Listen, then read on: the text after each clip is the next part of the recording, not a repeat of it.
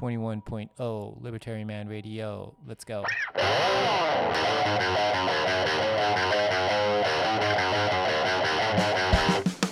In the long run, we're all dead. Give me control of the nation's money, and I care not who makes its laws. Negative interest rates are the dumbest idea ever. The Federal Reserve is not currently forecasting a recession. Chancellor on brink of second bailout for banks. I've been working on a new electronic cash system that's fully peer to peer with no trusted third party.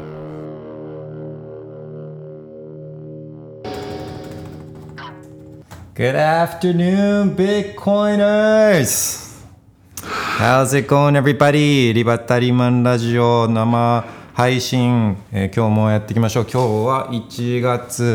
7日、1月7日のリバタリマンラジオ、えーやっていきましょう。Alright, how's it going, everybody? えーいつもと同じような感じで、Spaces のツイートの下に今日話したいえーこととか質問とかあのそんなことがあったら、まあ、何でも基本的に OK なんで、えー shitcoin shitcoining 以外だったら何でも OK なんで、えー notification 見てるんで、えー、 Spaces のツイートの下にお願いします。えー、でまあ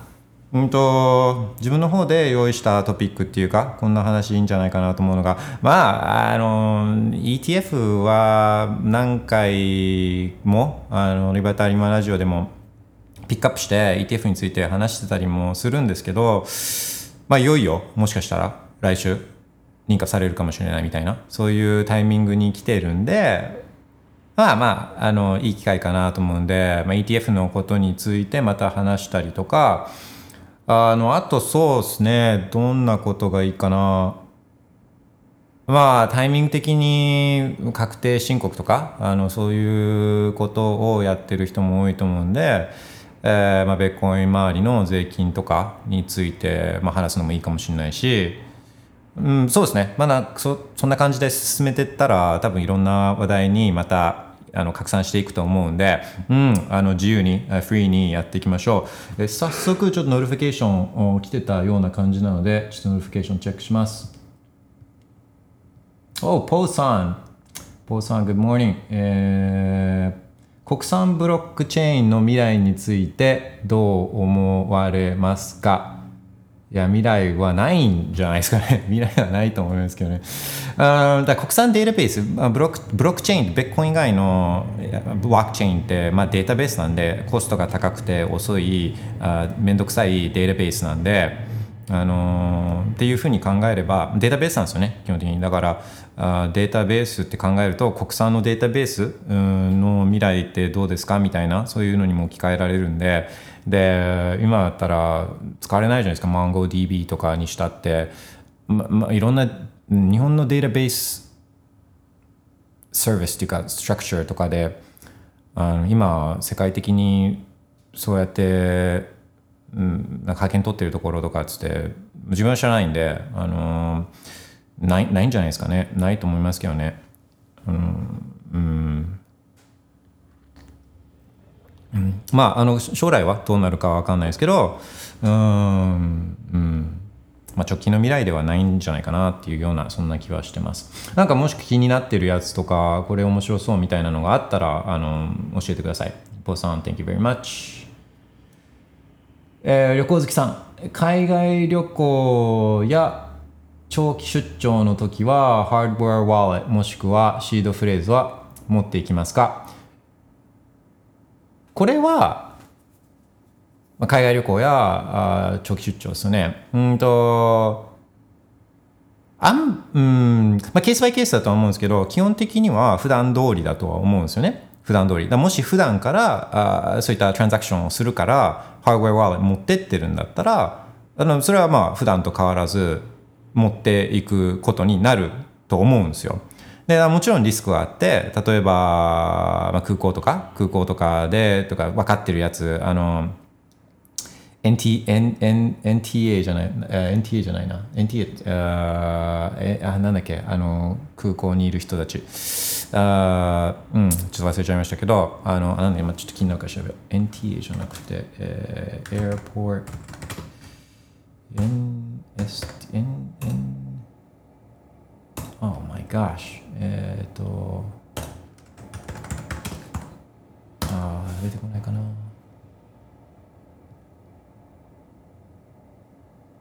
TSA、TSA、うん、TSA ね、TSA。そうそうそうそう。TSA の人たちとかで、あもしかしたらあのビットコインとかクリプトカレンシー知ってる人とかに検査されて、で、なんか嫌がらせ受けるとか、まあそういうことはまあちょっとあるかもしれないから、まあ、基本的にはハードウェアワレットって普段から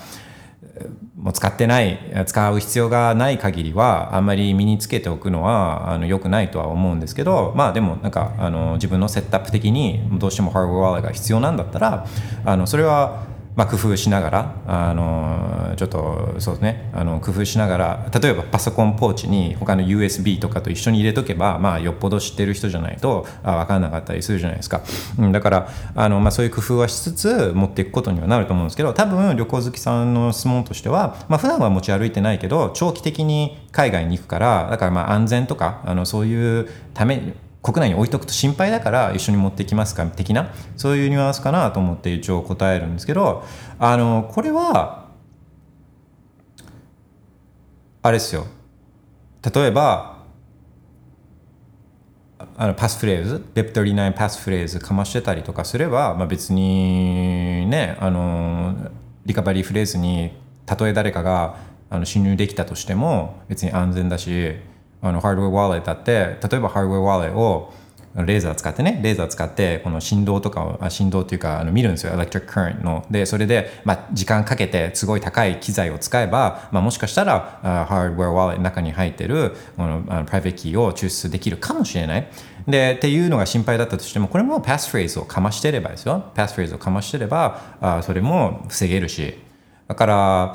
なんかそういう心配をしているんだとすると、まあ、それは別に海外行こうがあのそんなあの持ち歩く必要はないと思うんですよね。で、パスフレーズとかが広まる前、で実用的になる前は、えー、家を長期的に長期間開けるから心配だっつって言って、えー、そのリカバリーフレーズをあの肌身離さず持ち歩いてた人たちもあの結構いたんですよ、昔は。うん、でもそういうことはパスフレーズちゃんと使えてれば、あとはあのセキュリティ高いハードウェアワーレット持ってれば、あでちゃんとそれらを地理的に別々の場所に保管していれば、まあ、特に海外家を開けるからっつって言って長期間開けるからっつって言ってあの気にしなきゃいけないっていうことはまあないんじゃないかなっていうのは思うんですよね。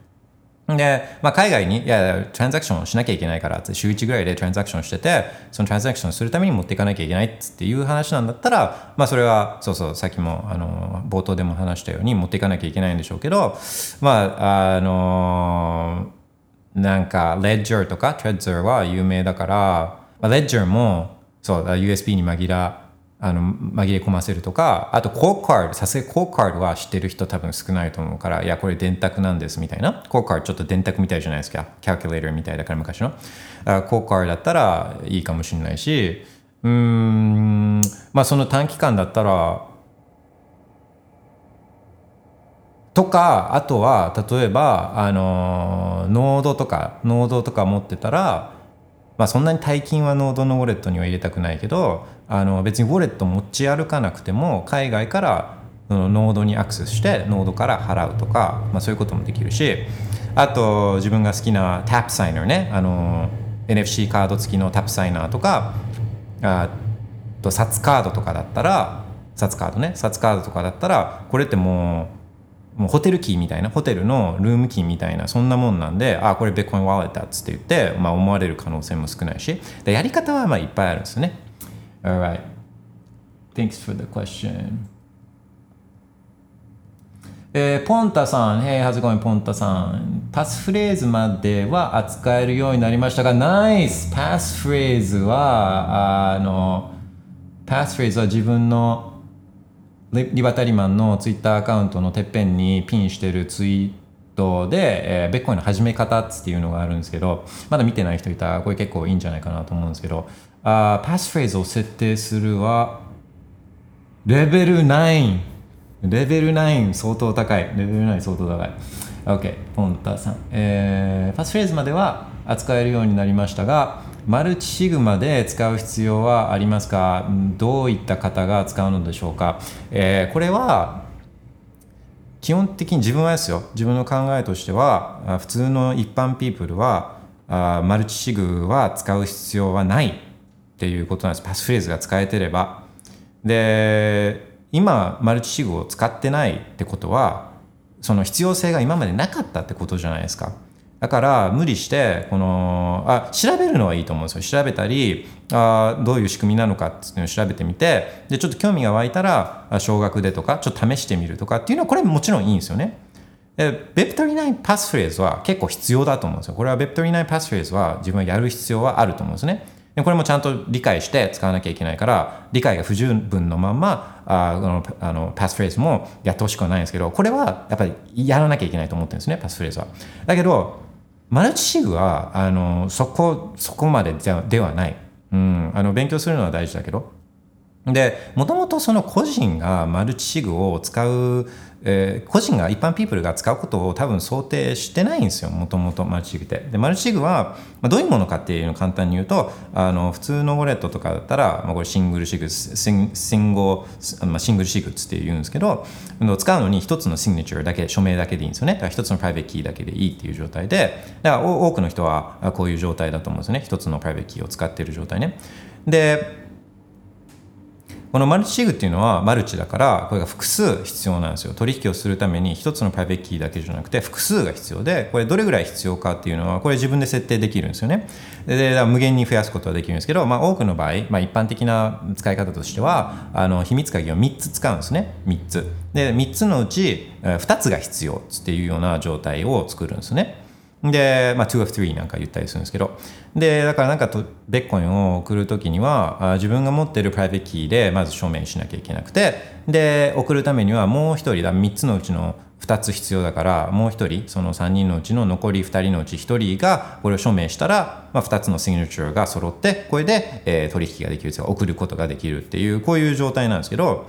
これ、どういう場面で使うかっていうと、あれですよ。だから例えばファンドとか企業でビットコイン持っててで経理担当者出金担当者だけがあの使える状態だとの署名だけで使える状態だったら持ち逃げされちゃうじゃないですか。持ち逃げを防ぐ防ぐために、うん、と複数の署名あの認証が必要な状態にしとくんですよね。出勤担当者とあとは社長とか。あのそんな感じにしとくんですよ。で3つ目っていうのは例えば社長に何かがあった時とか出勤担当者に何かがあった場合はあのこの2人だけしか署名シグネチュー持ってなかったらもう動かせなくなっちゃうじゃないですかだから何、まあ、かあった時のために3番目の人例えば弁護士事務所とかに、え持っといてもらうんですよね。そしたら何かあった時でも、まあ、社長と弁護士事務所の署名があればベコンを送ることができるみたいな、まあ、こういうセットアップを作るんですけど基本的にはそういったファンドとか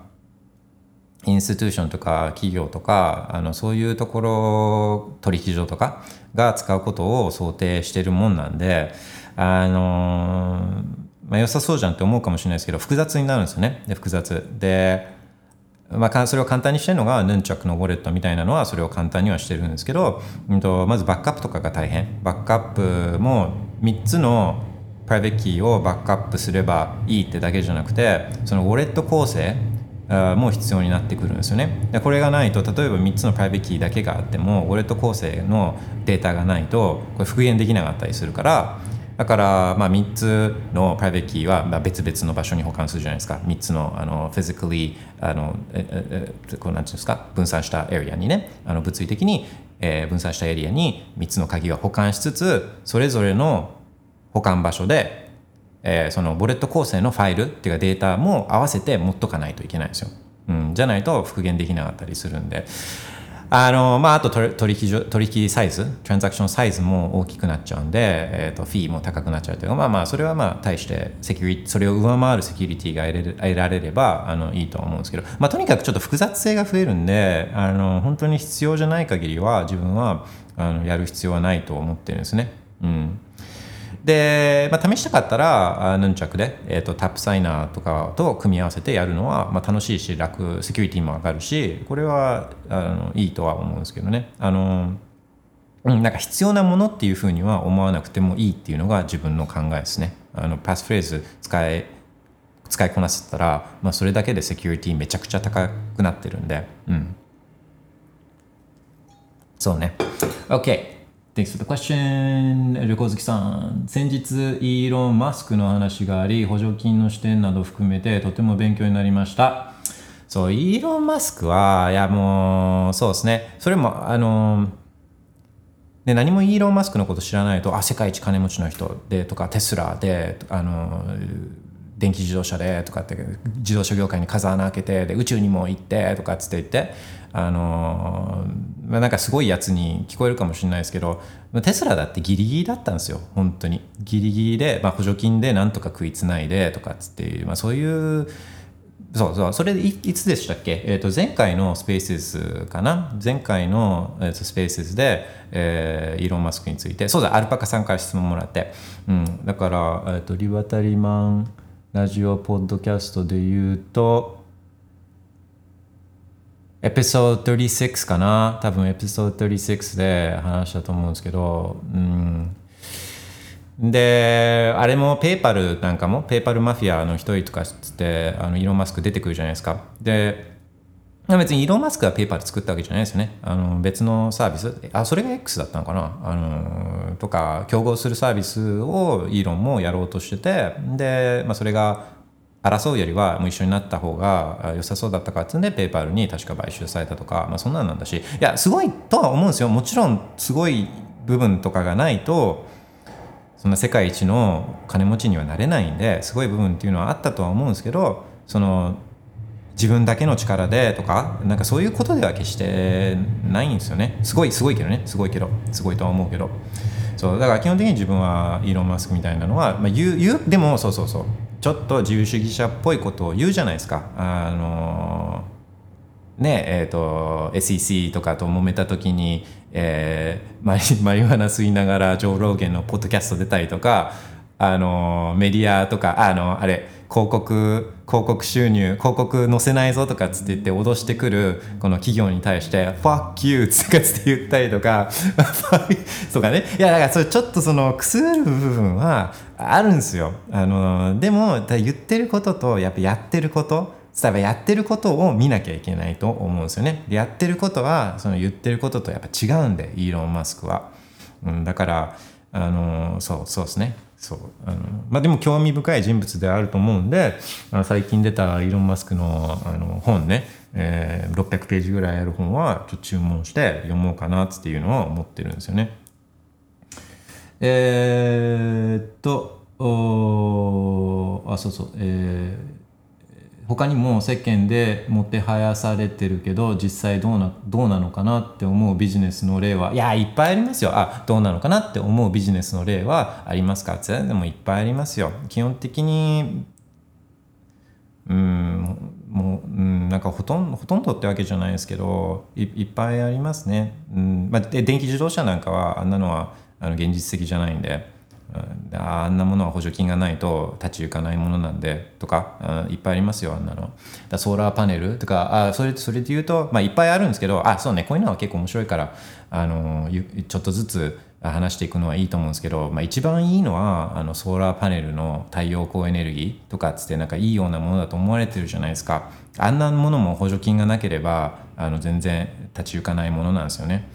であれはひどいですね。だ自分のお金でやるのはいいんですよ。自分の家とかに屋根とかに乗っけてでそれで日中はエネルギー作られるから、まあ、それで電気つけてとかっていうのは自分でやるのはいいんですよ。自分でやるのは。でもあれみんながこうやってるのは補助金もらうからやるんですね。補助金先にもらうからあこれだったらまあペイできるわとかって言ってやるんですけどそうあのー、夜エネルギー作ってないですからね。で日中も雲が出てきたらエネルギー作れないんでそうするとこのベースロードから取るわけですよね。あ今日曇ってるから一日電気使えないの我慢してねとかはならないわけじゃないですか。曇らなかったら太陽光パネルからは電気はできないけど、まあ、で出ないから、まあ、普通に東京電力とかからこう電力を買うわけですよね。でその電力っていうのはもう太陽光東京電力もそこからエネルギーもらえてないからあそれはもう原子力とかあのコールとか,、ね、とかそういうあの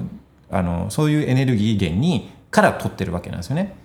うん、だからあの太陽光を増やしたからっつって言ってそういった石炭とかあの石油とか原子力のエネルギーがなくなるかっつうとなくならないんですよ。だけどなんかそんなイメージでやってるじゃないですか。この再生エネルギーだけを増やせばエネルギー問題解決いやしないです。しないです。むしろあのむしろグリッドは不安定になるんですよね。とかまあまあそんなのは結構いっぱいあるんですよね。え、っと12や96293、えー、これはされる前にもう一難ありね。うん。あの ETF の話ですね。される前にもう一難あり。まあ先週もあれですよね。認可されないとかっていうレポートを出した会社があったりとか誰も聞いたことがないようなリサーチ会社、ね、あのが出したりとか。あと先週あのエリザベス・ウォーレンつってあのセネターね議員の人と関係性があるあどこだっけな、えー、ところがなんかあのそう問題視 ETF を問題視するようなレポート出したりとかまあそういうことはまああるんでしょうね。あのそういうことはあるかもしれないけど。そうでもまあ ETF は認可されなかったらされなかったでいいんですよ、まあ、認可されたら全てがいいっていい部分なだけっていうわけじゃないんであのいっぱいベッコインがブラックロックとかコインベースとかにこう集中することになるわけなんで、まあ、そういう部分っていうのはマイナスだったりするんですよね。いい部分ももちろんあるけどいろんな人が買えるようになったりとかあのベッコインの認知度がさらに上がったりとかレジレジリメシーっていうかその、まあ、レジレジリメシーなんかをブラックロックがあのお墨付きしてもらう必要なんか全くないですけどベッコインなんか。そんなに必要ないですけどまあそういったトラディショナルな世界に対してはあお墨付きみたいなものにもなるしとかいい部分もあるけれどもあの悪い部分もたくさんあるんでベッコインの ETF が仮にあの認可されなかったとしてもあ OK! っつってまたグラスルーツで地道にスタッキング期間がスタッキングチャンスが増えたっつって思ってあのこれはまあそうそうそうあの ETF が却下されるまたね却下されるたとしてもそれは全部がマイナスってわけじゃないってことですね。いい部分もいっぱいある。OK ジュニアさん Thank you very much. えー、っと。えー、っと。正弘本名さん。ベッコインを持ってるお客様の相続自分が死んだ後誰に渡すのかのプランするときにマルチシグを入れました。まあそうですね。あのそういう使い方っていうのはよくあるんですよね。でまあヌンチャクとかもそうだしカーサーとかあのそういうところとかは、まあ、そういうそういう、まあ、そういうのを専門にやってる業者とかが入ってでその人たちが、うん、さっき言ったマルチチグのうちのキーのあのいくつかとかいくつっていうかまあまあをも一つを持ったりとかするんですね。一部を持ったりなんかして。で本人に何かがあった時もそこに行けば、まあ、そこがあと一緒にこう相続人に対してあのうあの動に対してこうちゃんと渡るようにすることができたりとか、まあ、そういうのはあったりするんですよね。そうでもそれも個人の一一般ピープルが使うパターンとはちょっと違うじゃないですか。かそういうのをやる場合は必要だから導入するっていうそういうスタンスでいいと思うんですよね。ポンタさん、ありがとうございます。一般レベルのためシンプルにいきたいと思います。練習で作ってどういうものかは理解できました。遊びで Tapsigner を試してみたいです。いやいやいや、そうそうそうそうそうそう。あの Tapsigner とかで慣れるのはいいと思うんですよ。で、まあ、すごいのは、ビットコインってこのマルチシグが、もう、もともとのビットコインの仕組みの中にもう使える状態であるっていうのが、これすごいんですよね。で、 Ethereum とかはないんですよ。マルチシグとかできないんですよね、 Ethereum は。だ Ethereum がマルチシグっぽいことをやるときっていうのは、スマートコントラクトでやったりするんですよね。えー、ノシスとか、うん、そういうのがあの一般的に使われてたりするんですけど、そう、あの、ベッコインはこれがもうネイティブにあるんで、マルチシグっていうのが。うん、そういうところはすごいとは思うんですよね。OK、えー、旅行好きさん iPhone 使ってらっしゃってえ iPhone 使ってらっしゃってると思いますが、なぜ iPhone がいいですか ?Android も最近性能いい気するので、えー、次どちら買おうか検討しているところです。いや、もうそれはあの好きな自分が慣れてたりする方とかでいいと思うんですよね。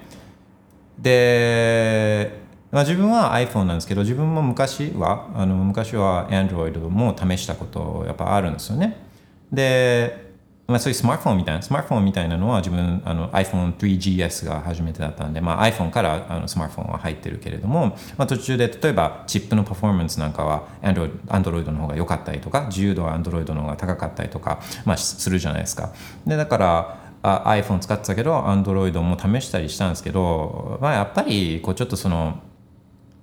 あのスナッピーさっていうんですか？こうサクサク感とか使い勝手とかあと、まあ、自分結構デザインデザインっていうか UI とかも自分は綺麗じゃないとなんかこうちょっとあの気持ち悪くなっちゃったりするんで、まあ、そういうのって全部やっぱ iPhone の方が綺麗だったりするんですよね。っていうので Android も使ったんですけどあの結局 iPhone に戻ってでもうそのままずっと。でまあ、だからいろいろ理由はあると思うんですけど、まあ、アプリとかも今だったらやっぱ、まあ、Android だけのアプリもあるかもしれないですけど結構 iPhone のアプリとかがに結構リソース割いてるところが多い気はするんですよね。まあ、今だったら両方やるのかもしれない両方やるケースの方が多いのかもしれないですけど。まあ本当あと Bluetooth のコネクティビティだったりとか Wi-Fi の安定性とかなんかそんなんもなんか iPhone はいい気するんですねあんまそそそこにストレスとか時間をあんまかけたくないっていうのが自分は結構大きいですねで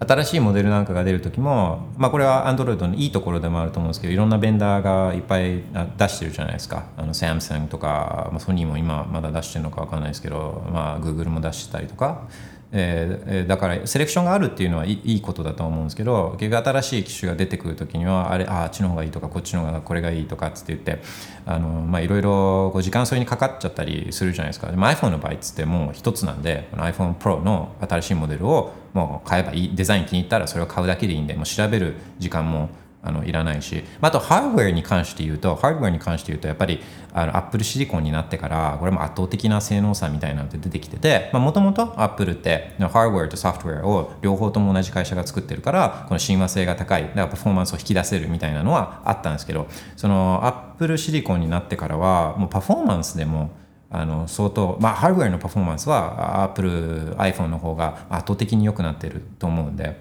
うんまあ、そういうようなことも含めてですかね自分は。うん。まあ、もちろんそういうプライバシーとかいろいろそういうのを考える。まあどうなんですかね。そうですいろいろ自由度が高いっていう点はアンドロイド良かったりもするとは思うんですけどね。まあ、でも自由度が高いとまたいろいろ tinker しだすいろいろこう設定とか遊び出すじゃないですか。でそれもまたちょっと時間かかっちゃうからなんかあのセレクションがあるラーメン屋さんも、まあ、もちろんいいんですけどこの塩醤油つけ麺とか味噌とかってまあなんかこの1個に集中してくれてるところの方が自分好きなんですよね。悩まなくて済むから、うん、もう特製ラーメン一択プシュッつって。あのいけるんで。そうそう。まあそのところですかね。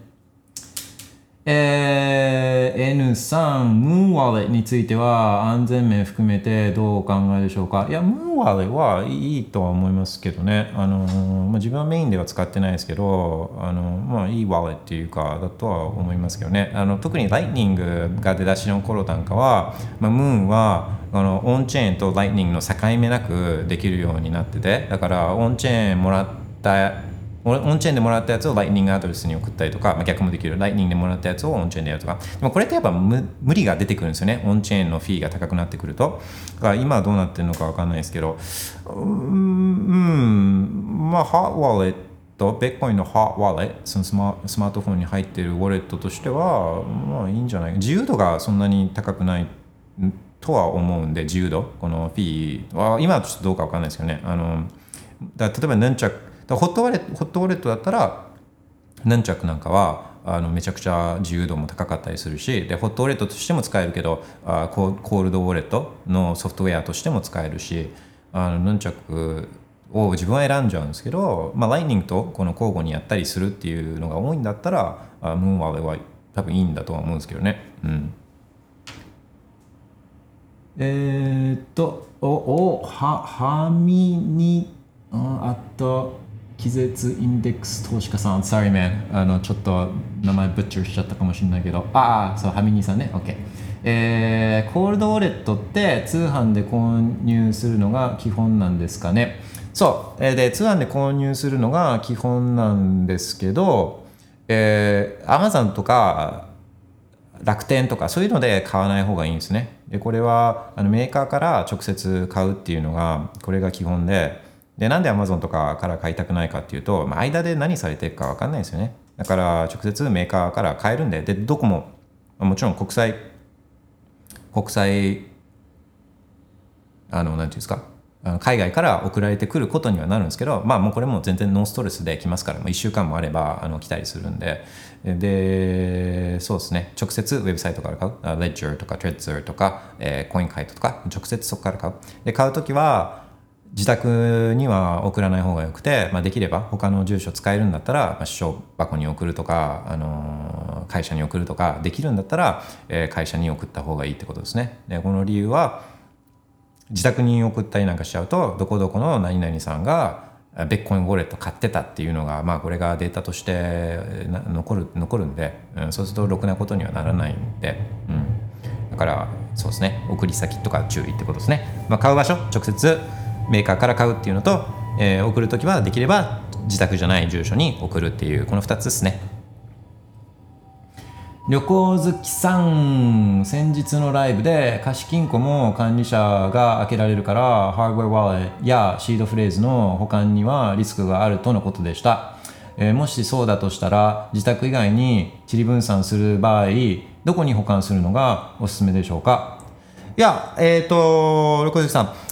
貸金庫も自分はいいと思ってるんですよ。そういった銀行の貸金庫っていうのはいいとは思ってるけど裸では置きたくないって話なんですね。だから直接パスフレーズをかましていないプライベートキーのリカバリーフレーズはこれは置きたくないんですよ。これはもう見られちゃったら終わりだから。でこれ見られるんですね。見られる可能性あるんで。でだからパスフレーズをちゃんと安全なパスフレーズをかましてるんだったら仮に見られたとしても取れないですねベッコインは。だからパスフレーズとても大事なんですよね。うん、だからあのでパスフレーズは別の場所に保管しておけばあのいいので貸金庫をうまいうまいように使うっていうあのうまいように使うっていうのがポイントなんですよね。決してこうおすすめしてないわけじゃなくて裸のまんま置くことはおすすめしてない。でハードウェアデバイスもあのハードウェアワレットハードウェアワレットもなんか置く必要はないじゃないですか多分。置く必要ないと思うんですよね。だったら置く置かないっていうあのそんなことですよね。だあれば例えばもうなんかその貸金庫の中にレッジャーとかが置かれてたらあこれなんかベーコインやとかクリプトカレンシーズやってる人だなっていうのがもうわ分かっちゃうじゃないですか。もうだからあえてわ分からせる必要はないので、うん、っていうことですね。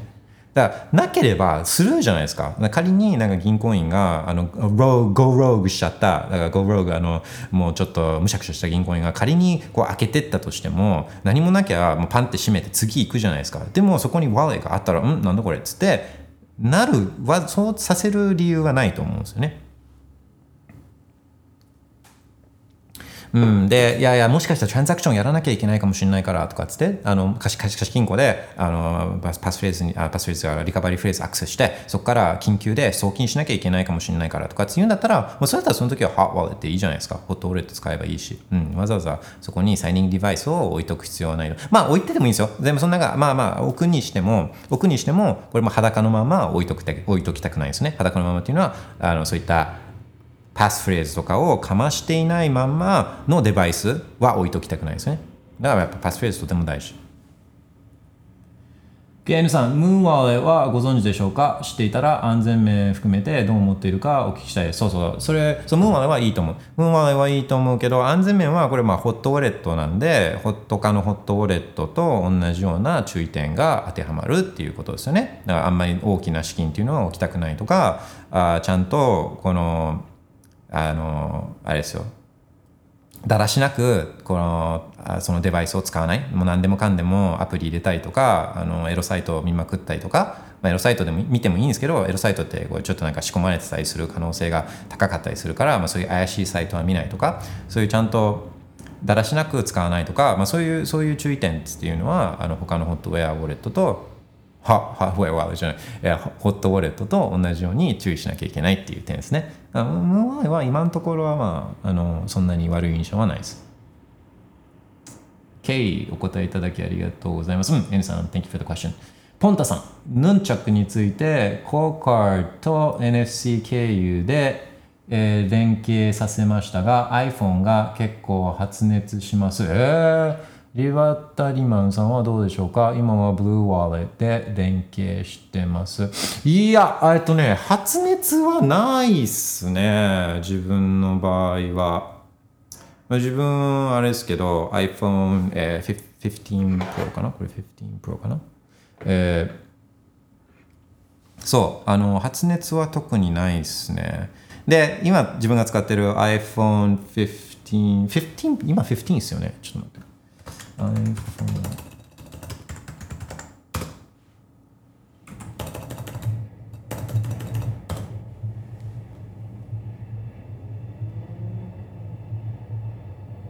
うん、そうですね、今15だから、うん、iPhone15 Pro だと発熱イシューなくて、うん、なんでしょうね。うん、で、えっと、iPhone15 Pro だったらあの USB-C にあのコネクターがななってるんでそうするとあのコアカードをあの USB-C ケーブル経由でつなぐことできるんですね。で、まあまあ、これ、これは、あそうそう、だから、あの、コーカードを、いや、あの、コーカードいっぱい持ってるんですよ。自分いっぱい持ってるから、あの、中には NFC 使ったりとか、中には直接ケーブルで繋いだりとかって、まあもちろんスーパーコールドの一切何も繋いでないね、あの、エアギャップした、エアギャップしたコーカードももちろんあるんで、そうそう、あ繋いじゃダメだよっていうコメントは、あの、ちょっと、ちょっと、wait a minute なんですけど、ちょっと待ってねって感じなんですけど、そう、あのこうケーブル、USB-C ケーブルでつないで、で、コーカーで例えばあヌンチャクで取引を作ります。でその取引データを USB-C ケーブルで、えーコールドカードのコールドカードってちょっと容量のちっちゃいハードディスクとして使えるんですね。そのハードディスク領域にヌンチャクで作った取引のデータを移してでコールドカードで署名をしてで署名済みのトランザクションデータを Core Card のまたハードウェアハードディスク領域に保存してでそれを iPhone で読み込んでえーヌンチャクのウォレット経由でえーブロードキャストするっていうこともできるんですよ。そしたら NFC 使わなくてもいい。えーまあ、もちろんつないでるからそういうのをちょっと心配するあ人はあの使えない方法ですけどこう iPhone と Core Card があれば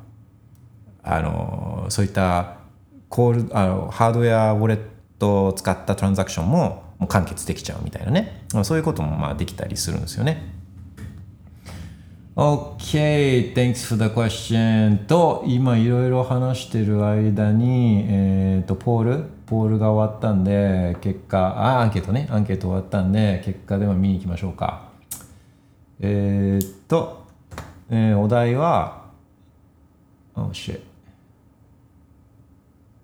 これは、ベッコン ETF は来週認可されるが77.8%で、されないが22.2%ね。22.2%されない。まあそうですね。4分の1ぐらい、75%ぐらいがされるっていう感じですね。そう、来週、いや、いよいよ、まあ自分は、まあ、あの、ずっと6月ぐらいから、もう今回は多分 ETF 来るんじゃないかなっていうふうには思ってたんで、うんと、まあまあ、いよいよ来ると思うんですね。で、先週、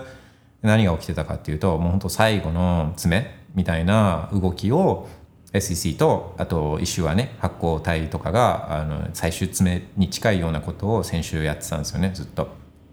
でも全然金曜日にとかに来てもおかしくなかったんで金曜日とかに来てもおかしくなかったんであまあ週明けまたその流れから来週にはいよいよね認可が来てもおかしくないっていう感じではありますねいやこれねすごいんですよ。これすごいのは何がすごいかって ETF なんか普通誰も気にしないんですよ。本当に。誰もそんなあこの ETF の認可がどうなってるかっていうのをエドが SEC のファイリングシステムをストーキングしてみんながどういう SEC と最終詰めをしてるかなんか普通誰も気にしないんですよ ETF でやっててだからこんなん超スペシャルででいかにベッコインをみんなが注目してるかとかベッコイン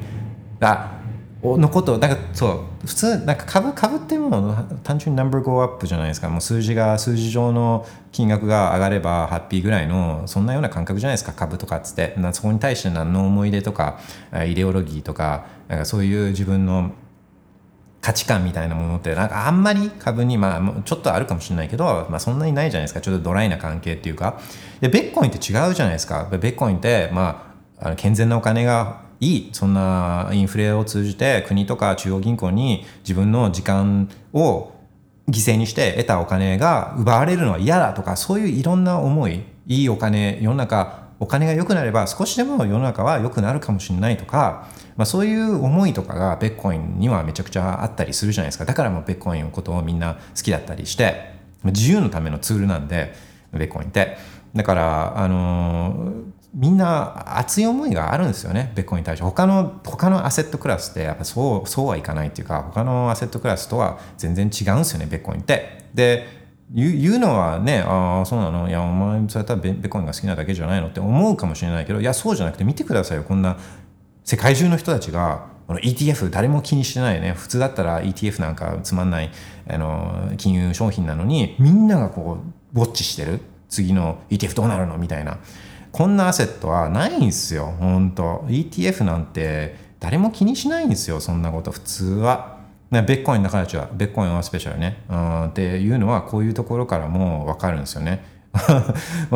あうん、そうですね。だ自分結構 SEC の SEC のフォームとかはあの結構知ってたりするんですけど自分でも知らないようなこの ETF のこのフォームファイリングされる時のフォームとかあこんなんあったのみたいなの。だこういうプロセスを経るんだみたいなのは初めて自分も知りましたからね。あの ETF が人事実際認可されるこのプロセスみたいなのね。普通はそうなんですよ。誰も気にしないところなんですけど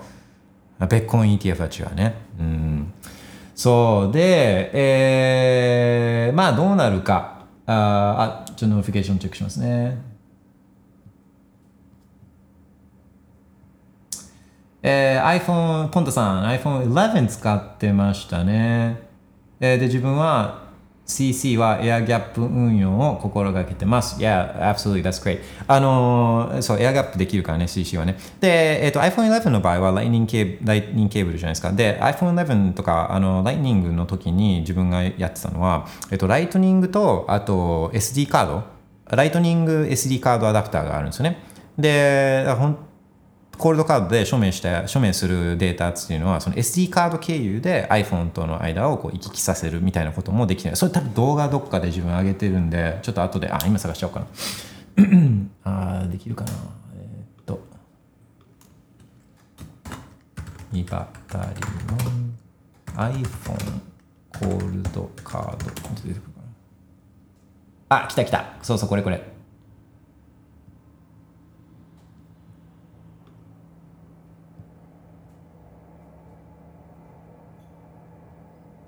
そうそういやもういっぱい持った持っちゃってんですよ自分 CC を。だからもうあ本当無駄遣いしすぎた。えー、と iPhone iPhone and CC とか OK ああれにも貼っとくか。スペースのツイートの下にもぶら下げとこうかな。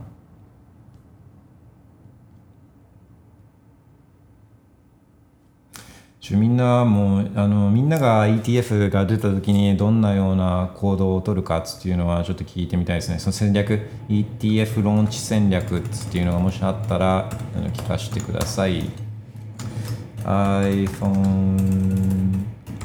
あ逆に自分質問あるんですよ。もし知ってる人いたらまだちょっと調べてないだけなんでちょっとあのズボラこっちのズボラなんですけどもし知ってたら教えてほしいんですけど、ええ、あの NISA2.0 あるじゃないですか。新 NISA ね。で新 NISA で240万円まではあの好きなものをこう買える、えー、ってやつがありますけどでこれがあの、まあ、5年間だから、えー、と5年間できるから1200万円分は好きなやつを無税でこう買えるんですけどでこれだから売るとそれを売るとまた枠が復活するんですよね。1200万円分パンパンに買ってたとしてもじゃあ6年目とかに100万円売ったらこの100万円 ,100 万円分の売ったらこの100万円の枠がまた解放されるっていうか使えるようになるんですけど質問はこれでこれはいつの時点でこの枠が回復するかっていうのを知ってる人いたら教えてほしいんですよね。売った瞬間に100万円分のを売ったらあそこの時点で100万円分の枠がすぐに復活するのか、まあ、それともなんか翌年まで待たなきゃいけないのかみたいななんかそんなちょ枠が復活するタイミング知ってる人いたらちょっと教えてください。えっ、と iPhone and CC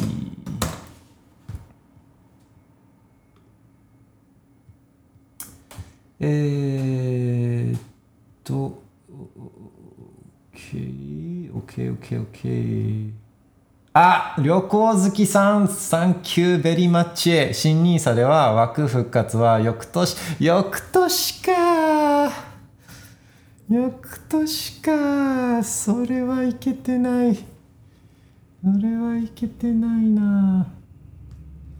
OK, thank you very much. それはでもいい情報っていうか、あそれはいけてないな。OK, ちょちょっと一瞬待ってくださいね。うーんと。何にしようかな。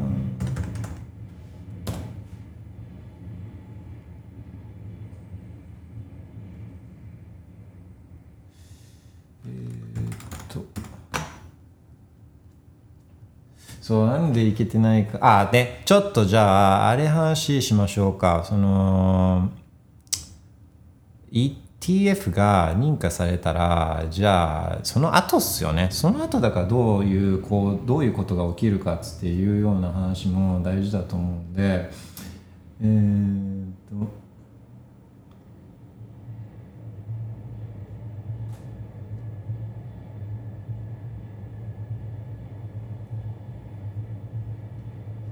いやーえーそんちょっと待ってよ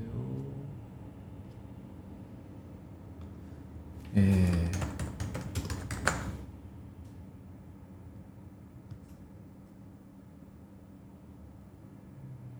ーうんそうね。やっぱこれってこんな ETF のローンチを心待ちっていうか心待ちってわけじゃないですけどなんかこうあどうなるの？こうなるの？とかっていうのはもう初めてじゃないですか。The first ね。First だからそういう意味でえーっとちょっと first デートを聞きながらちょっと 1, 1分後に戻ってきます。1分後。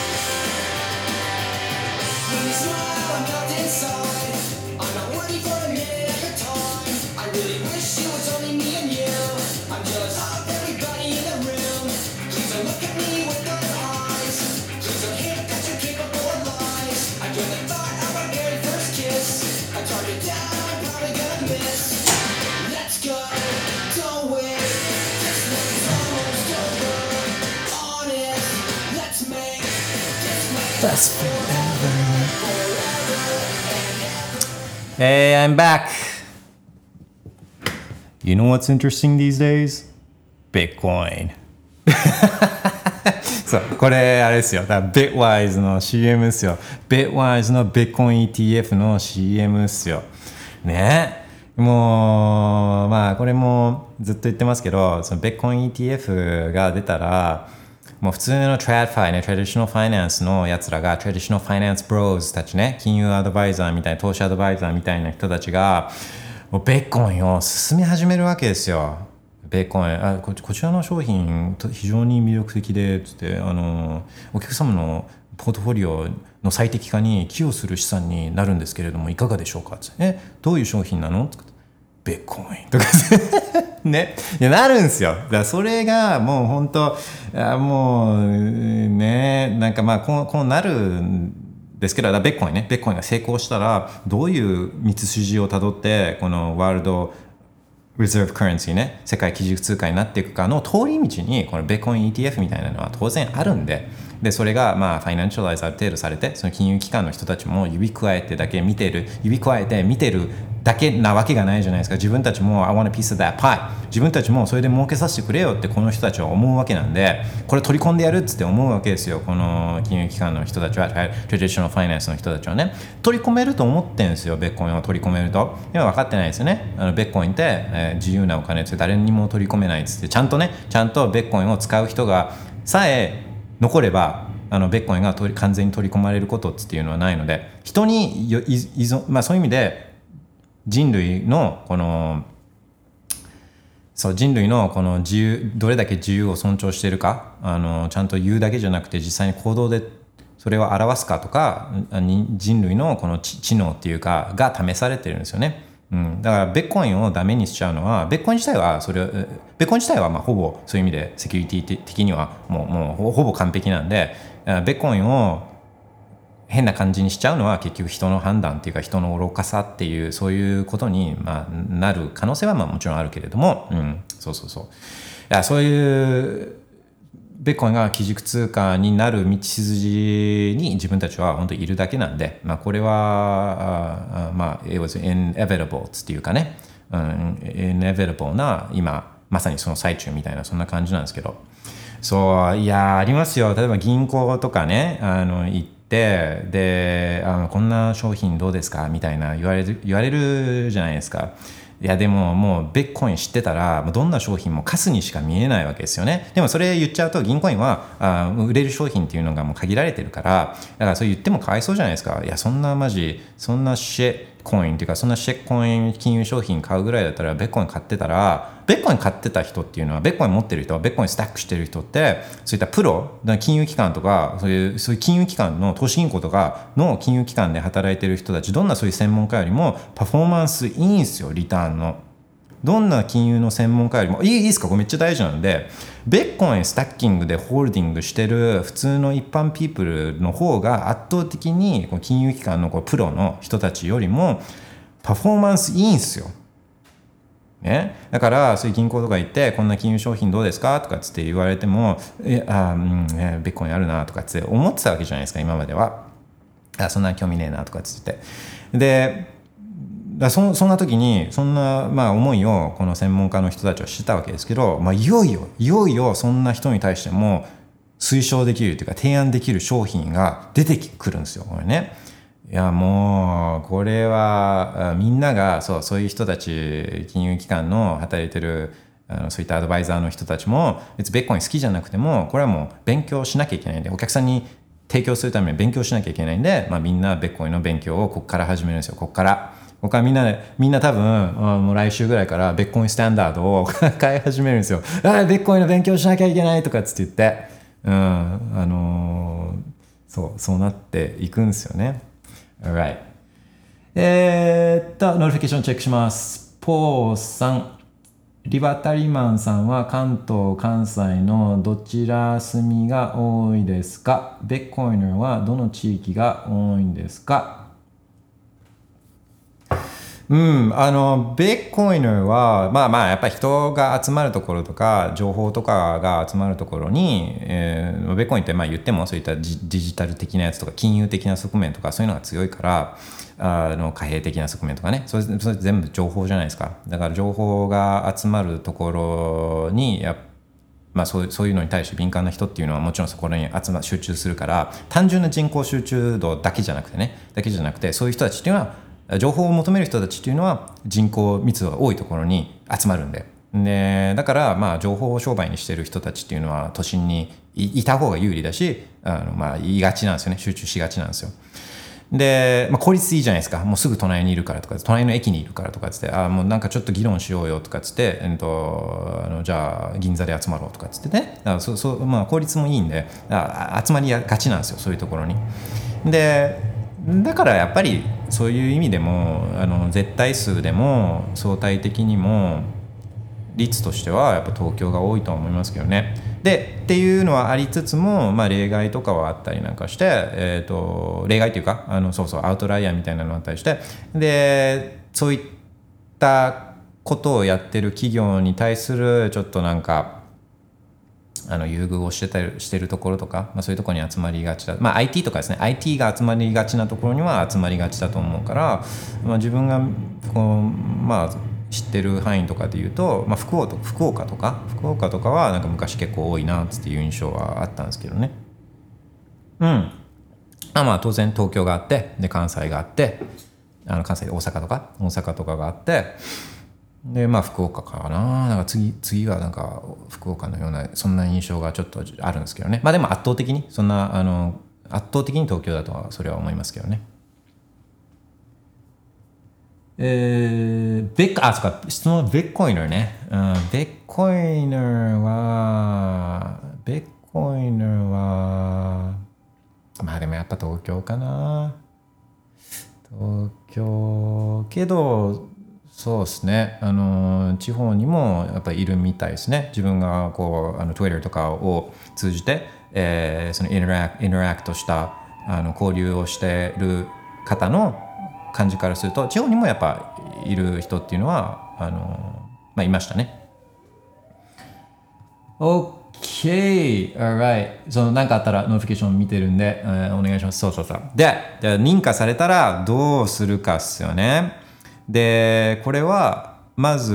認可されるじゃないですか。で、そうするとすぐになんか取引開始とかならずに、えーまあなんかちょっとラグはあると思うんですよね。数日間か1週間とかぐらいはラグがあって、アメリカではそのトレードされるようになるんですよ。そう CBOE とかナスダックとか NYSE にもあの提出してる、申請してるところがあるんで、アメリカでは取引できるようになるんですけど、その日本の証券口座からすぐに買えるとは限らないですよね。てか買えない可能性の方がこれ高いんですよ。でっていうのもその日本の証券会社がそれを提供しなきゃいけないですよね。提供しなきゃいけない。で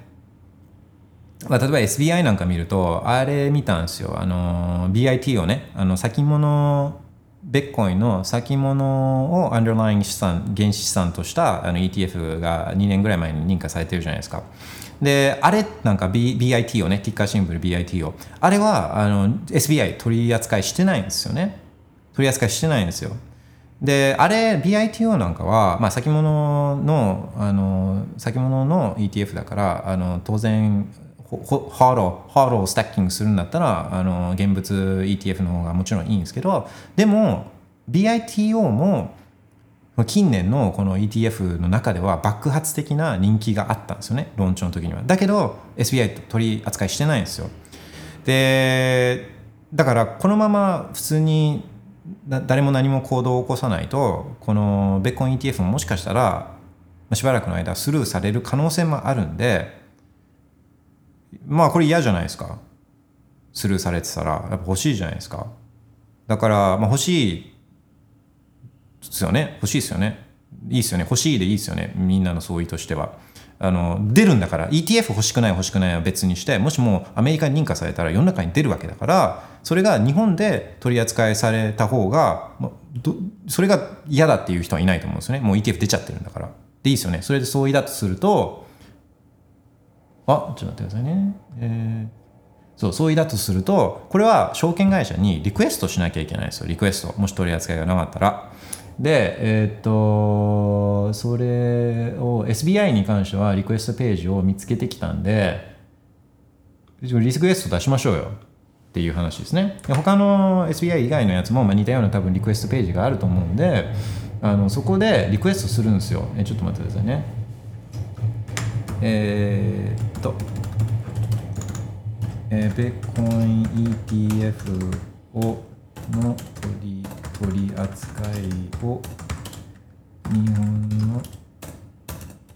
本の証券会社にリクエストする。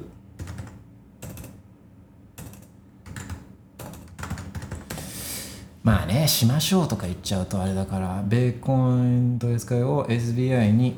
SBI にしようか。SBI にリクエストする方法。ね、今ちょっとツイートしたんですけど。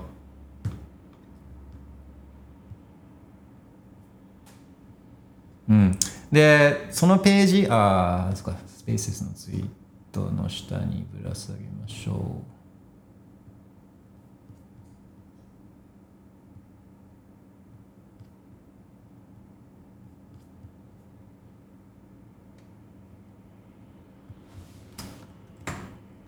えー、っと。ETF リクエストどうにしようかな。OK? ETF リクエストね。でティッカーが必要なんでティッカーもまあそうですね。あのいくつかまあででどれよってことなんですけどまあこれも話したと思うんですけどまあまずはそういった取扱高が多いところでフィーっていうのがまあ単純な判断基準にはなるんですけど、えーまあ、そこにちょっとこだわりを入れるんだったら、フィデリティなんかはいいと思うんですよね。あのフィデリティって他、他の ETF なんかは、コインベースでカステディしたりとかあのしてるんですけど、フィデリティは自社カステディしようとしてたりとか、フィデリティってもともとベッコイン推しだし、まあ、ベッコインの教育にもめちゃくちゃ力入れてるし、あのフィデリティを応援したい気持ちはやっぱあるんですよね。だからフィデリティなんかは、まあまあ流動性もそれなりに集まるとは思うし、フィデリティだったら。そう、フィデリティのティッカーは FBTC ね。FBTC。フィデリティの F に BTC。フィデリティ FBTC ね。で、まあでも Day1 から規模が大きいところがいいんだとかってなると、まあそれだったらあのグレイスケールだけど、グレイスケールなんか好きなやつ誰もいないじゃないですか。グレイスケールなんか全然好きじゃないじゃないですか。なところ。うん、でもまあ、あのちょっとドライに取り扱あの規模が大きいところに Day1 から入りたかったら、まあ、グレイスケールで GBTC ね、GBTC。んで、ブラックロックね、いやブラックロックで安心したいなとかっていう人は、まあ、ブラックロックも、まあいい、かもしれないですけど、そう、ブラックロックは iBit ね、iBit、iShares の i かな、ね、iBit、iBit ね。で、あと、そうね、名前で、いやいや、ティッカーシンボルを証券口座アプリを開いたときに見るティッカーシンボルシンボルで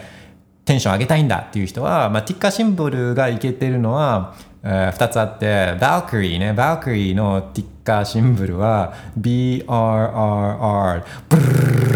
ルルバルクリー、ブルルルなんで、バルクリーの BRR は、まあ、名前的にはいけてる。で、もう一ついけてるのが、えー、ベネックのね、ベネックの、えー、HODL ね、ハード、ハードっていうのもあるのよね。うん、だからまあこの辺、まあまあ自分はなんかフィデリとか、あの、ブラックロック半分、フィデリティ半分とか、まあそんな感じがいいとは思うんですけどね。うん、OK。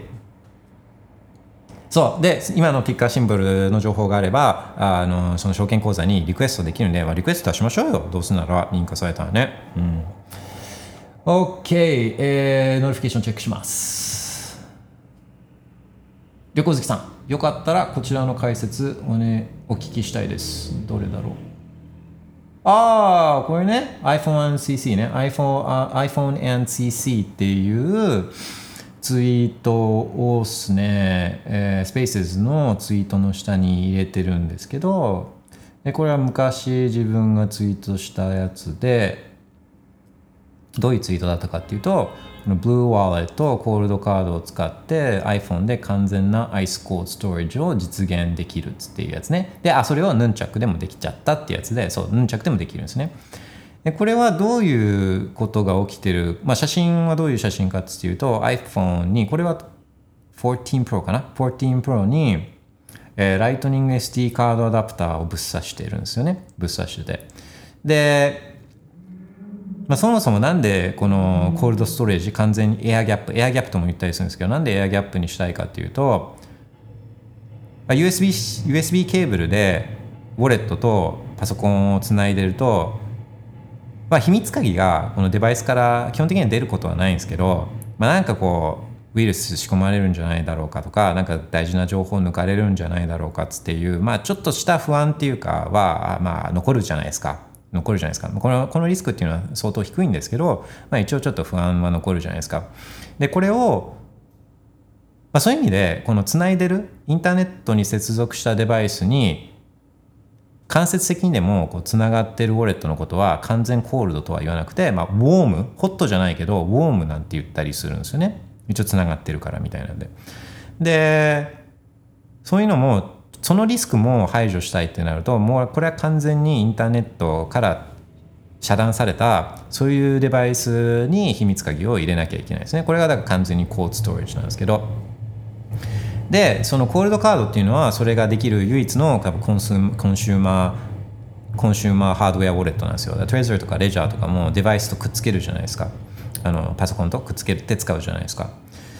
でそのコールドカードじゃあこれをどうやってやるかっていうとそのウォレットソフトウェアでまず取引を作るんですね。でこの時点では署名されてないだ未署名の取引っていうのをこのウォレットのソフトウェアで作るんですよ。でこれを iPhone のヌンチャクとか Blue Wallet で作るんですよね。で作ったこれまだ未署名のこの取引データをこれを iPhone に接続した SD カードに保存するんですよ。あのファイルフォルダアプリを使ってね。で SD カードに保存してで SD カードを抜いてこの SD カードのナノマイクロ SD カードをコールドカードに入れてでコールドカードコールドカードはインターネットに接続しているデバイスに接続されてないんでこれ完全コールドの状態。でこの取引をまだ未署名の取引をコールドカードの中に保存している秘密鍵でこれで署名するんですよね。でこれで署名済みのデータができるんですよね。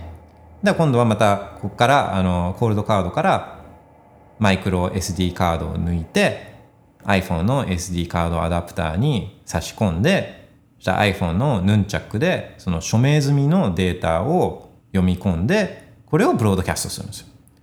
そしたら SD カード経由でデータのやり取りをしてるからコールドカードは一度もインターネットに接続した環境にさらされないっていうこういう状態を作ることができるんですね。コールドカードの場合は。そう。だこれをやってるんですよ。だからこれはだからもう枕超高くして寝れるじゃないですか。一回もこれをこうそうもう一生一生インターネットにこのあの露出することないんですよ。このデバイスっていうのは。一回もつなぐ必要がないんで。だからどんなパラノイアな人でももう心配せずにぐっすり夜枕高くして寝ることができるデバイスっていうのがこれがコーカーなんですよね。うん最高、うん、これは最高。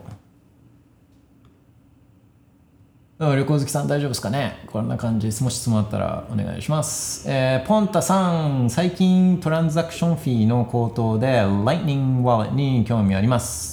カストリアル型ウォレットが多いと思いますが、おすすめはありますか？あやっぱり自分で Lightning のを立てる方がいいでしょうか？これはもう後者ですね。後者です。自分でライニングのを立てるのがいいんですけど、えー、だカストリアウォレットのおすすめってなると、結局その運営会社っていうか、運営集団に誰がいいですかっていう話なんですよね。でそうなると、まあ、それは分からんっていう話なんであの今いいところも将来どうなるか分かんないじゃないですか。だから分からんっていう話なんですけどだから今までの経歴とか今までの行いとかで判断するしかないですよね。で、まあ、一応今のところは Wallet of Satoshi とかはラグプールしてないじゃないですか。お客さんの資産盗んでなか盗んでないんで、うんとまあ、だけどどうなるか分かんないですか。ももっと壮大なあの将来盗むかもしれないしみたいな。とか盗む気はなかったとしてもハックされ Wallet of Satoshi 自体がハックされちゃうとかっていうのはあるかもしれないから。から基本的にカスリアサービスでおすすめおすすめっていうのは、うん、基本的にはないんですよね、えーだけどそう一応そういうトラックレコードがあるところどところでっていう意味では、まあ、使いやすかったりとかっていう意味では、まあ、ワールドス投資なんかは、まあ、そういう意味であの一応そういうのはチャックチャクチャクになるんですけど、えーまあそれはお遊びお試しでやるぐらいにとどめといた方がいいんじゃないですかね。まあ他にあそうかまあアオビーとかアルビーとかもあれもカストリアルだけどまあそうですね。一応やってる人たちの顔が少し見より見えるっていう点ではワールドワールスとしては誰がやってるか分かんないんであのでもアルビーはまあ一応その開発者とかねあの、まあ、ノスターとの連携も一生懸命やってるし、まあ、アルビーなんかもまあ一つの選択肢かもしれないですけどねアルビーね。うん、でスマホのウォレットっていうわけではないと思うんですけど、まあ、ノスターノスノスターを使やってればノスターのクライアントをインストールしてればそれをとそれと Albi を接続して、えーまあ、Albi を使うっていうこともできるから。うん。まあ Albi, Albi とかいいんじゃないですかね。Albi いいと思う。ノスタープラスアルビーのコンビネーションは結構いいんじゃないかなと思うんですけど、まあ、これもやっぱ少額がいいですよ少額が。でちょっと金額をアップしていくんだったらこれやっぱ自分の Lightning ノードっていうのがこれ最高でで Lightning ノードをやるんだったらアンブレルホームね。アンブレルホームがやっぱおすすめで。うん。でそしたら自分があのよくスクショをアップしてる Zeus ね。使ってて一番楽しいっていうか一番気持ちいいライニングウォレットである Zeus も使えるし、まあ、Zeus は今は、えーノンコスカストリアル、あのーだけどノードなくても使えるウォレットあるんですけど手数料がちょっとかかるんですよね。まあでもそれを手数料出しまあねそれは手数料と手数料出して、えー使うっていうのもありですよね。 Zeus ね。 Zeus も、うんとその今、 Zeus が提供しているカスト non-custodial だけど、ライトニングノードがいらないサービスよりは、あのやっぱライトニングノードと自分のライトニングノードで使うのが、これがやっぱいいんですよ。うん、一番スムーズだしね。一番スムーズだし、ストレスないし。で、えーまあ、ラッキー、ラッキーっていうか、あの頑張ればあのチャンネルフィーツっていうかね、あの自分のノードをライニングペイメントが飛ん通っていくと、そこでチャリンって手数料落ちてきたりするんで、まあ、大した金額じゃないですよ、大した金額じゃないけど、なんかこう、ネットワークに貢献じゃないけど、うん、するし、まあ、なんかこう、爽快感、あの自分のノードをとライニングペイメントが通っていて、ちょっとお賃金をチャリンつってもらう、この爽快感。が最高っすよ、最高。うん、ほんと最高。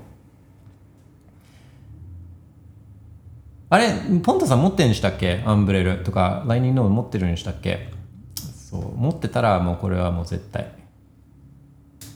えー、旅行好きさん、ありがとうございます。iPhone はウイルスやインターネット接続の心配はないのでしょうか？いや、ゼロじゃないけど、iPhone っていうのは、あの、その、Apple の製品ってちょっとクローズドな、あんまり自由度が高くないとかっつって制限されてるとかっていうのの、あのそわその面の裏返しのいい面が、やっぱこうちょっとウイルスに対して耐性があったりとか、なかなかウイルスやられづらかったりとか、あの、つっていうのはあったりするんで、まあ、それあとは自分の使い方にもよるじゃないですか。やっぱだらしなく使ってたら、そういったリスクが高まるし、とか、だらしなく使わないっていうのが自分は一番いいと思うんですね。で、だらしなく使ってなかったりとか、そのリンクをもう何でもかんでも踏まないっていうのを含めてですよ。リンクとか何でもかんでも踏んでたら、これやっぱ危ないですよ。でもそういうことしなければ、よっぽどのことがない限り、そのなんかこう、ハードウェアワレットでさえね、セキュリティがあんまり高くないって言われてるハードウェアワレットでさえ、ちゃんとやってればそ、そこまで危険っていうわけでもないんですよね。うん。だから、いや、そうそう、iPhone は、心配、うん。あ、え、ちょっと待って。これはどのツイートに対する？ああ、そうそうそう。今話してたコールドカードをエアギャップな状態でやるっていうことに関して言えば、別に iPhone がウイルスにやられても全く問題ないんですよ。なぜなら、あのそのプライベートキーが入ってるコールドカードは一切インターネットに触れないからです。一切インターネットに触れない。だから仮に iPhone 自体がこのウイルスにやられてたとしても、あのプライベートキーが抜かれることはないです。心配なのはどっちかっていうと iPhone にウイルスが入ってたりとか例えばヌンチャクの偽物のアプリがあってそれを入れちゃったりするとそのヌンチャクで作る取引自体が取引自体があ改ざんされてる可能性があるんですね。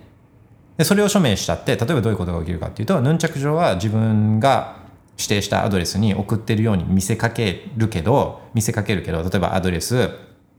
A に対してビットコインを送るとかっていうのを自分がやりたかったとするじゃないですか。アドレス A に対してね。で、そのインターフェース上はアドレス A っていうのが宛先になってるんだけど、これが例えばマルウェアで、本当はその取引のデータね、はアドレス B に送るっつって、これは B がこの悪い奴らのアドレスで、B に送るっていうデータを、このこのマルウェアが仕込まれた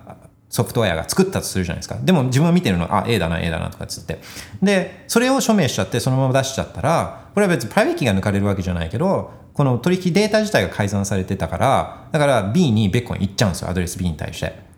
で、これを防ぐためには、ど何ができるかっていうと、まあ、そのためにもコールカードとかはあの画面があるあのあのウォレットっていうのはそういう意味でまあ非常に大事なんですけど例えば自分のその A のアドレスがね指紋4桁、えー例えばですけどなんかあのえー Z- ZBAA とかっつっていうので終わったとするじゃないですか。そしたらその指紋4桁をあのコールドカードで署名するときに、あなたが送ろうとしてるのは、この GBAA ですかねとかって出るんですよね。そこで確認するんです。これ大事なんです。この送り先のアドレスを一応パッつって目視確認するっていうのは非常に大事で、でも取引データが改ざんされてたら、この、こあの、コールドカードで署名しようとするときに ZBAA じゃなくて、例えば全然違う、あのいあのいあ234とかつっていうふうな終わり方このこのアドレスじゃないみたいな自分が送ろうとしてるのはこのアドレスじゃないっていうのをそこで気づいてこの署名をするのをやめてで、うんと何が問題だったのかっていうのを検証していくっていうプロセスを経ることができるんですね。うん、そうそうそう。だからそういうところマルウェアとかウイルスっていうのはそういう点で、まあ、気をつけなきゃいけないけど仮に iPhone がそうやって侵されてたとしてもあのコアカーの中に入ってる private key はこれは安全 OK そうだそうですね。こういうそう細かいことあんまり言う機会も少ないからかもしれないですけど署名するときはちゃんと送り先のアドレスを目視確認しなきゃいけないですよ。で全部はまあ最初の全部を見る人、まあ、見るのがもちろん一番安全なんですけどあ長いじゃないですか。だから最初のの BC1P とか BC1Q とかっていう、まあ、ののあとあとその後の何個かを見た後、まあ大事なのはあと最後の方ね。最初の方の何個かと最後の方の何個かっていうのをこれを目視確認は最低限でもやらなきゃいけない。最低限でもね。そうあのレッジャーとかでも出るから。レンジャーとかでも出るからあのそれは最初の何個かと最後の何個か目視確認ね。絶対。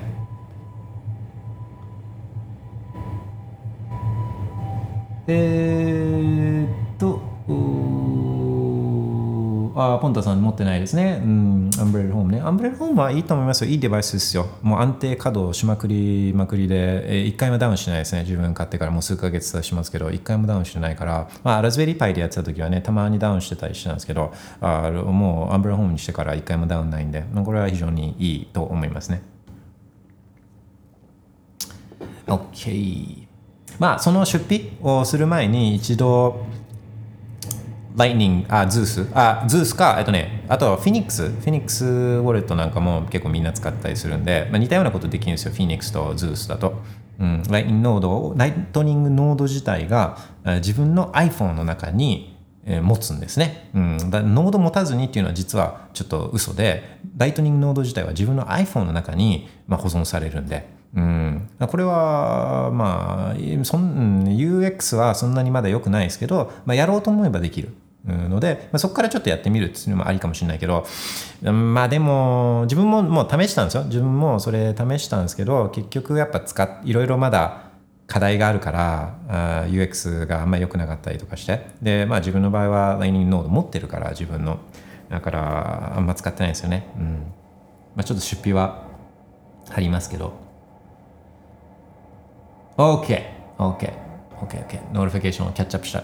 えーでどこまで話しましたっけ？えーっと ETF ね ETF はあ証券会社日本の証券会社にこれらの ETF 取り扱いしてくれよっつっていうのを言うっていうことですね。これはもうみんなが言えば、そんなないんで、証券会社の方もびっくりするんですよ。いや、今までこんなのなかったけど、何これみたいな。なんでこいつらみんなこの商品欲しがってんのみたいな。あの、そうなるんで、そしたら動くんで、あのやりましょう、これは。やらなかったら来ないんで。うん。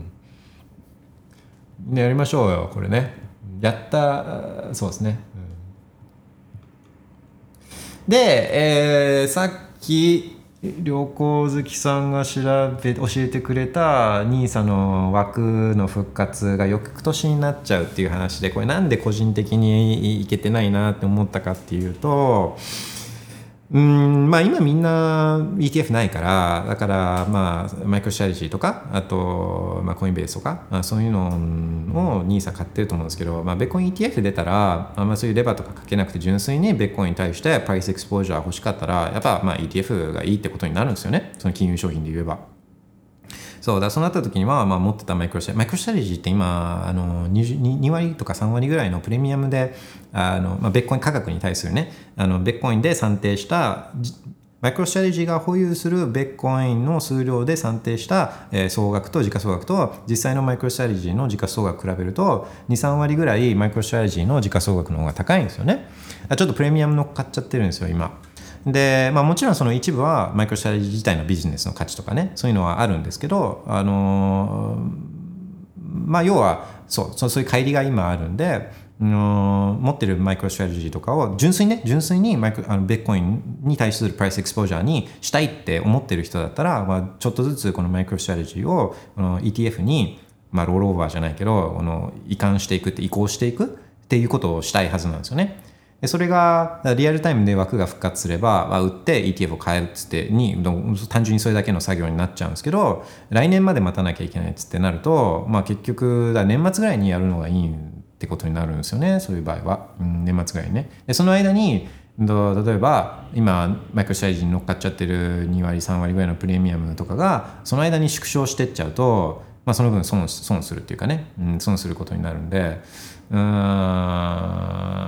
ん。そっか、まあ、年末ですね。年末だな。えー、っと OK じゃあそんな感じですね。ETF はそんな感じで。えー、っとあああそうそうそう。あの年末確定申告の話をするちょっとする前に、えー、っと前回のスペースズで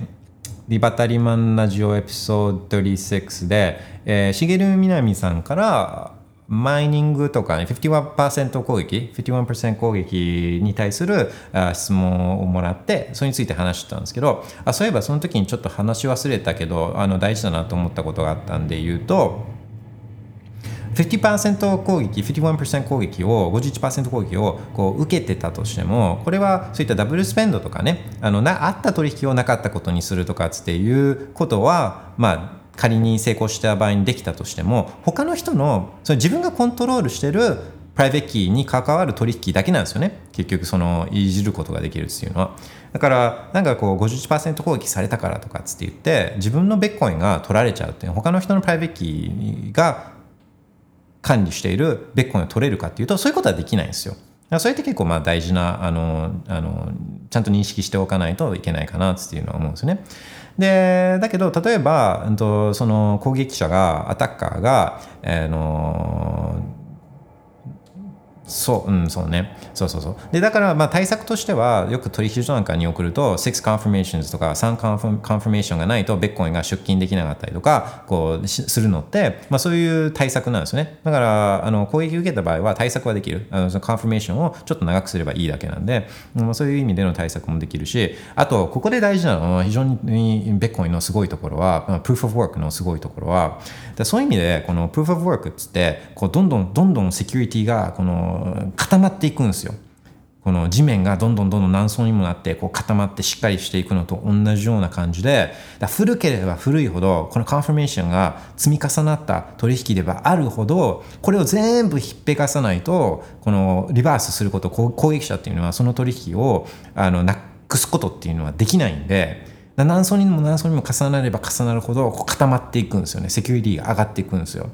でそういう意味でもう数年前の取引なんかはもうほぼ不可能っていうかもうほぼ不可能。マジマジほぼ不可能。だからなんで完全に不可能って言わないかっていうとこれはまあ一応理論的にはあずっとですよ。ずっと世界中のマイニングパワーを全部集めてマイニングチップも全部集め集めてでずっとこうエネルギーっていう有有限なしかもコストがかかるこのエネルギーを使って使い垂れ流しながら全部ひっぺがしていけばそれはまあ理論的にはあの何年か前の取引とかも覆すことができるけどそんなことは誰も黙ってそれを見てるわけないじゃないですか。そんなことをやってるやつがいたらあ他のマイニングして、えーそのそれをやめようとする人たちも出てくるから、まあ、とにかくだからプロフォーワークってこう足し算セキュリティの足し算です過去の取引であればあるほどもう固まっていくっていうか、うん、強くなっていくんですよね。プロフォーワークやればやるほどね。だからそのまだカンファメーションついてない部分とかつって言うんじゃなくてもう下の方はもう超カチカチ。だから自分の過去の取引とか自分の過去のベッコインとかっていうのはもう、まあ、やばいぐらいのセキュリティ。もう誰もこれはあの、まあ、ほぼほぼね。ほぼっていうかもうほぼ。あのそれを、えー改ざんすることっていうのはもう無理。みたいな。そういう感じなんですよね。うん、だからよく、えーあのまあ Twitter だと文字制限があるからあベッコインどんどんセキュリティが強くなっていくとかっていうのね。文字文字数少ないからあのそれだけそれしか言えない言えてないこともこれだとイメージつきやすいと思うんですよね。もうひっぺかすことができないからどんどんどんどんどんどんどん昔もうベッコイン続けば続くほど過去の取引っていうのはセキュリティがアップしていく改ざんできなくなっていくんで。これはもうプーフ・オブ・ワークのすごいところですね。OK そうそうそうそう。であれですね。もう考えたくもない確定申告の話で。まあまあそんな大したみんなももう、あのその税金のことに関しては超詳しくなってると思うんですけど、うん、と去年変わった？こと去年か？去年ね、えー変わった点で、えー今年？結構影響しそうな点で言うとに絞って言うとあれですよあの事業所得とあと雑所得とか話聞くと思うんですよね。ベッコインとかって基本的に雑所得になっちゃうからで雑所得いけてなくてなんか事業所得の方がいけててみたいな。だけど基本的に雑所得だからみたいな。でこれが去年変わって、えー、と300万円以上の、と、取引だったらこれ事業所得に、まあ、できるんで。で、まあ、あの帳簿帳簿を整備しなきゃいけないとかっていう要件はあるんですけど、まあ、300万っていう基準がもう明確になったんであの1ベッコインどころか今だったら0.5ベッコイン去年、まあ、売って買ってたりとかするとこれ事業所得にできるんで、まあ、事業事業所得にしちゃった方がいいっていう、まあうん、あのこれはまあ事業所得かなっていうにした方がほとんどの場合はいいんじゃないかなっていうのは思うんですね。それはちょっとあの頭の片隅に確定申告するときに置いとくとあのいいんじゃないかなって思うんですよね。OK そんなとこっすかね。あと何かこんな話したかったんだけどみたいなのがあったら notification 見てるんでコメントお願いしたいんですけどあと喋りたい人がいるかどうかも今ちょっと見ようかな。喋りたい人がいたらアクションお願いします。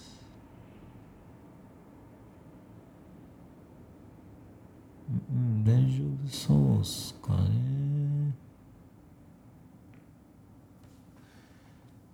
OK。あ、だあれですね、EDF、ETF ストラテジー、ETF 戦略、なんかもしある人いたら、あ、こんな戦略を自分やろうと思ってるんだけど、みたいな、そんなんちょっと聞きたいなと思うんですけど。あ、えー、正弘女さん。ベッコインのハッシュレートはベッコイン価格が低迷している一昨年からずっと上がり続けていますがどうなると思いますか、えー採掘している人はチキンゲームをしているようにも思いますが去年上がり続けてたのはあれじゃないですかね。もうちょっとその、まあ、ラグがあるんですよね、えー、と投資っていうか、まあ、ベッコインの価格が盛り上がるそうするとみんなマイニングしたくなる。でそこでいろいろお金も集まる。だからそのお金をあマイニングの施設との設営とかマイニングリグの購入とかに当てるんですけどすぐにこの施設も作れるわけじゃないし、えー、とマイニング機材とかっていうのもすぐにこの納品されるわけじゃないんですよ。でちょうどちょうどディマンドが需要がそこで集中したってで供給不足になるんですよね。でも注文を入れ入れちゃってるからあベッコイン価格が下がりだした頃には頃にやっとその設営が終わったりとかあの機材とかがあの納品されてたり来たりとかして。でだずれるんですよねタイミングが。だからあのベッコインいまいちいけてなかっったのにこのハッシュレートが上がり続けちゃってるとかっていうのはまあ一つで言うと一つは言うとそのタイミングのずれでもう回さざるを得ないっていうか、まあ、そういうことはあるんじゃないかな。まあそういうことはあるんですよね。でまあ、あとはあの新しいチップとかっていうのがもしかしたらできてるのかもしれないですね。新しいマシンがあの性能がいいやつっていうのがでで出てるのかもしれない。でこれ作れ作った後もそのメーカーとかが、うんとすぐにリリースしないんですよね。自分たちで先にやっちゃったりとかもしたりするからあの知らないところで新しいマシンでマシンでマイニングしてる人たちっていうのもいるかもしれないし。でまあ、新しい傾向としてはこれはちょっと自分実際に起きてるかどうかは分かんないですけどあの、まあ、フレアリングフレアガス使ったりとか、えーそういったコストほぼゼロのこ誰も使わないからね誰も使わないからコストほぼゼロの、えー再生エネルギー的なねあのそういうものをマイニングで使うっていう発想も出てきてるじゃないですか。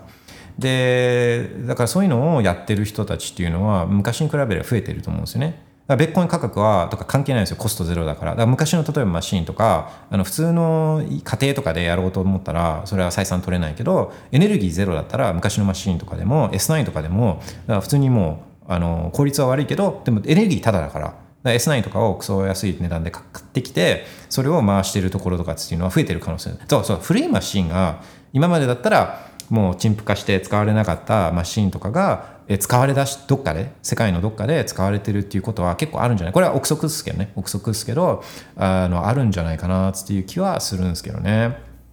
いや今後っすよね今後。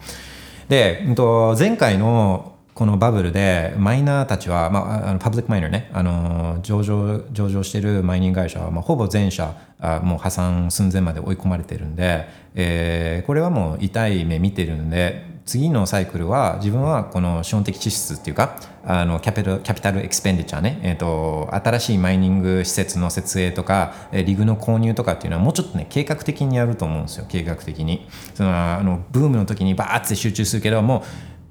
今まではそれ全部受け入れてで借金までしてマイニング機材買ってたのをちょっとやっぱ受け入れを少し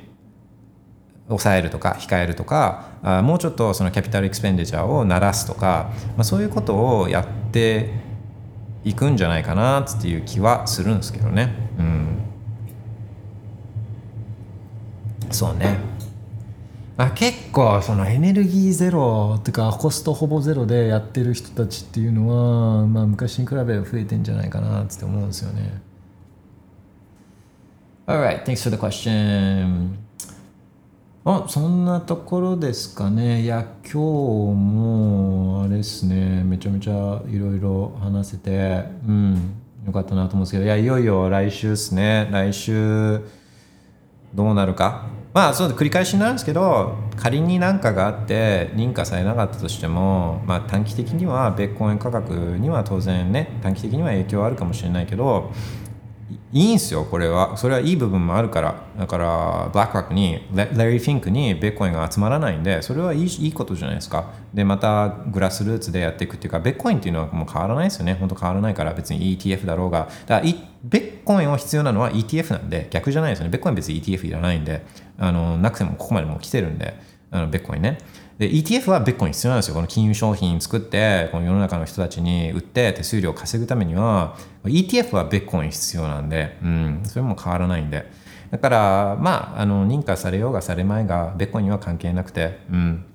っていうマインドセットであのいけば別に来週何が起きようと関係ないですよね。関係ない。でベッコインっても単純ですよ。あの他の世の中のアセットっていうのはもう法定通貨は当然だし、まあ、株なんか当然だし不動産だってそういう意味でそうだし何だったら金だっていっぱい掘れば出てくるし